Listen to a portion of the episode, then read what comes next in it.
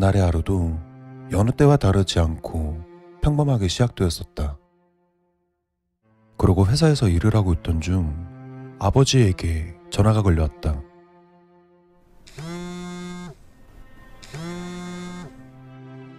네, 아버지. 아, 저기 승준 씨 되시죠? 네. 누구시죠? 아버지의 휴대폰으로 낯선 사람에게 전화가 오게 되었다. 여기 병원인데요. 아버님께서 지금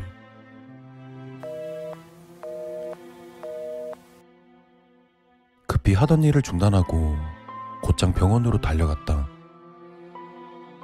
조금 전 아드님께서 오시기 전에 운명하셨습니다.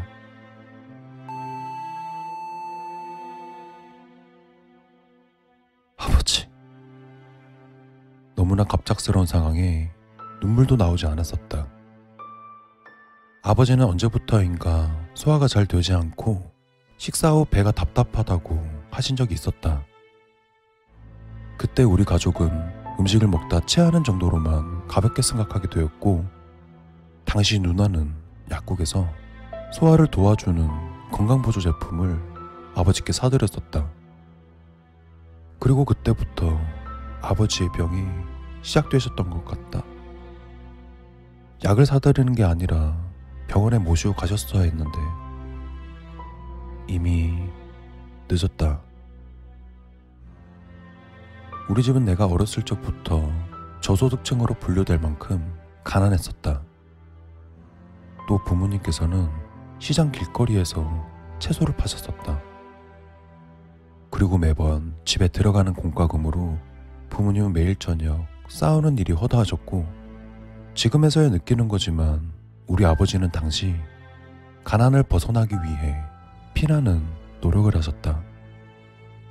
마치 쉼없이 돌아가는 기계처럼 한 푼이라도 더 벌기 위해 주변 시장 가게들 문이 열기 전부터 장사를 시작하였었고 자정이 넘어 주변 상인들이 모두 퇴근한 후 그 시장에서 제일 늦은 시간에 장사를 마치셨었다.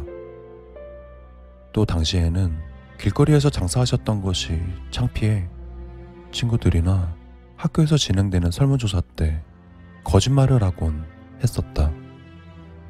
그리고 누나는 이른 나이에 시집을 갔었고 난 성인이 되자마자 부모님과 떨어져 독립 생활을 시작했다.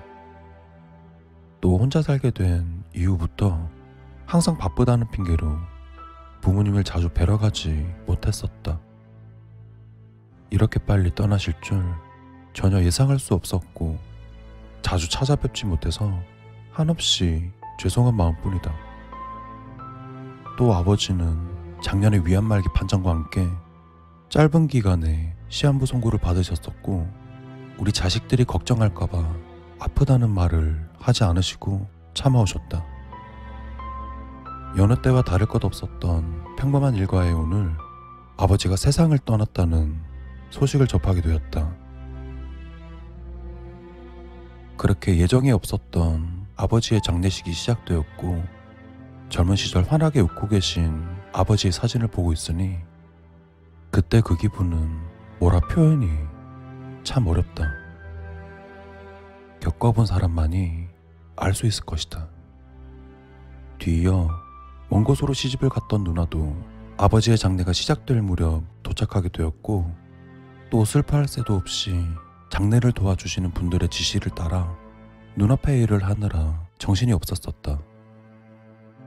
그렇게 장례식이 끝나고 우리 아버지는 할머니가 계시는 곳에 뿌려드리게 되었다.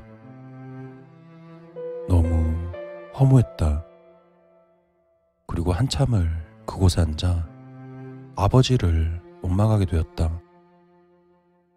아프다고 우리한테 얘기라도 했었으면 그깟 돈이 뭐라고. 아버지는 시한부 인생에서도 한 푼이라도 더 벌기 위해 하루를 거르지 않고 일만 하셨다고.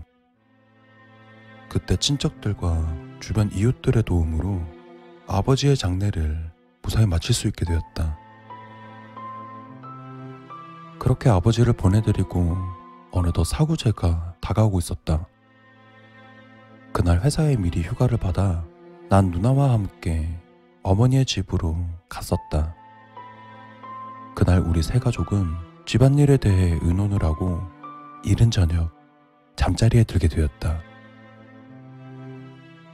모두가 자고 있는 늦은 밤, 평소 난 잠이 들면 뒷날 아침까지 잠에서 잘 깨지 않는데 그날은 유독 잠에 들기도 어려웠었고 또 잠든 지 얼마 되지 않아 늦은 밤 깨게 되었다. 그리고 다시 자려고 노력했었지만 끝내 잠을 자는 것을 포기하고 거실로 나왔었다. 그리고 식탁에 앉아 차를 마시면서 여러 가지 잡생각들을 생각하고 있었다. 그러던 중 뭔가 서늘한 기운이 갑작스레 엄습해왔다. 등골이 오싹해지게 된 나는 자연스레 주변을 둘러보게 되는데 거실에 있던 테이블에서 아버지가 생전 모습 그대로 뒤돌아 앉아 계셨었다. 순간 너무 놀라긴 했지만 소리를 내지 않고 아버지의 모습을 지켜보고 있었다. 그리고 아버지는 상자 안에 들어있던 자신의 부조금을 세고 계셨었다. 아버지, 왜 죽어서까지 돈 타령이십니까? 이제 걱정하지 마세요. 자신의 부조금을 세고 있던 모습에 한없이 눈물이 흘렀다. 그리고 아버지에게 이제 걱정하지 말라고 말씀드렸다. 그때 아버지는 슬픈 눈빛으로 날 바라보셨다. 그때 방에서 내가 울먹이는 목소리에 누나가 거실로 나오게 되었고, 그리고 누나 역시 아버지가 눈에 보이는 것 같았다. 하지만 누나는 예상과는 다르게 손에 잡히지 않는 아버지의 등을 잡아 사정없이 흔드는 신용을 하면서 여기서 뭐 하냐고? 아빠 죽은 거 모르냐고? 빨리 가라고. 이제 찾아오지 말라고. 아버지의 영혼에 울먹이면서 화를 냈었다. 난 곧장 누나에게 달려가 우리를 찾아온 아버지한테 왜 그러냐고 오열을 하면서 누나의 행동을 뜯어 말렸었다. 그리고 그 순간 아버지의 모습은 안개처럼 사라지게 되었다. 난 누나 때문에 아버지가 없어졌다고 소리를 지르며 오열을 하게 되었다. 그러자 누나는 죽으면 저승으로 가는 게 맞고 귀신과 함께 사는 것은 좋은 일이 아니라며 나에게 냉정하게 얘기했었다. 하지만 냉정한 말투 뒤로 누나의 눈빛은 슬픔이 배어 있었다. 뒤이어 어머니가 나오시게 되었고 울고 있던 누나와 나를 안아주셨다. 그렇게 우리 세 명은 슬픔이 가득한 밤을 보냈었다. 그렇게 아버지를 보내드린 지 반년의 세월이 흘러가게 되었다. 또 어머니는 아버지와 하셨던 시장 일을 그만하시게 되셨고, 그리고 누나의 집에서 어머니를 모시게 되었다. 어머니의 짐을 누나 집으로 옮겨주던 날, 난 어머니에게 이렇게 말했었다.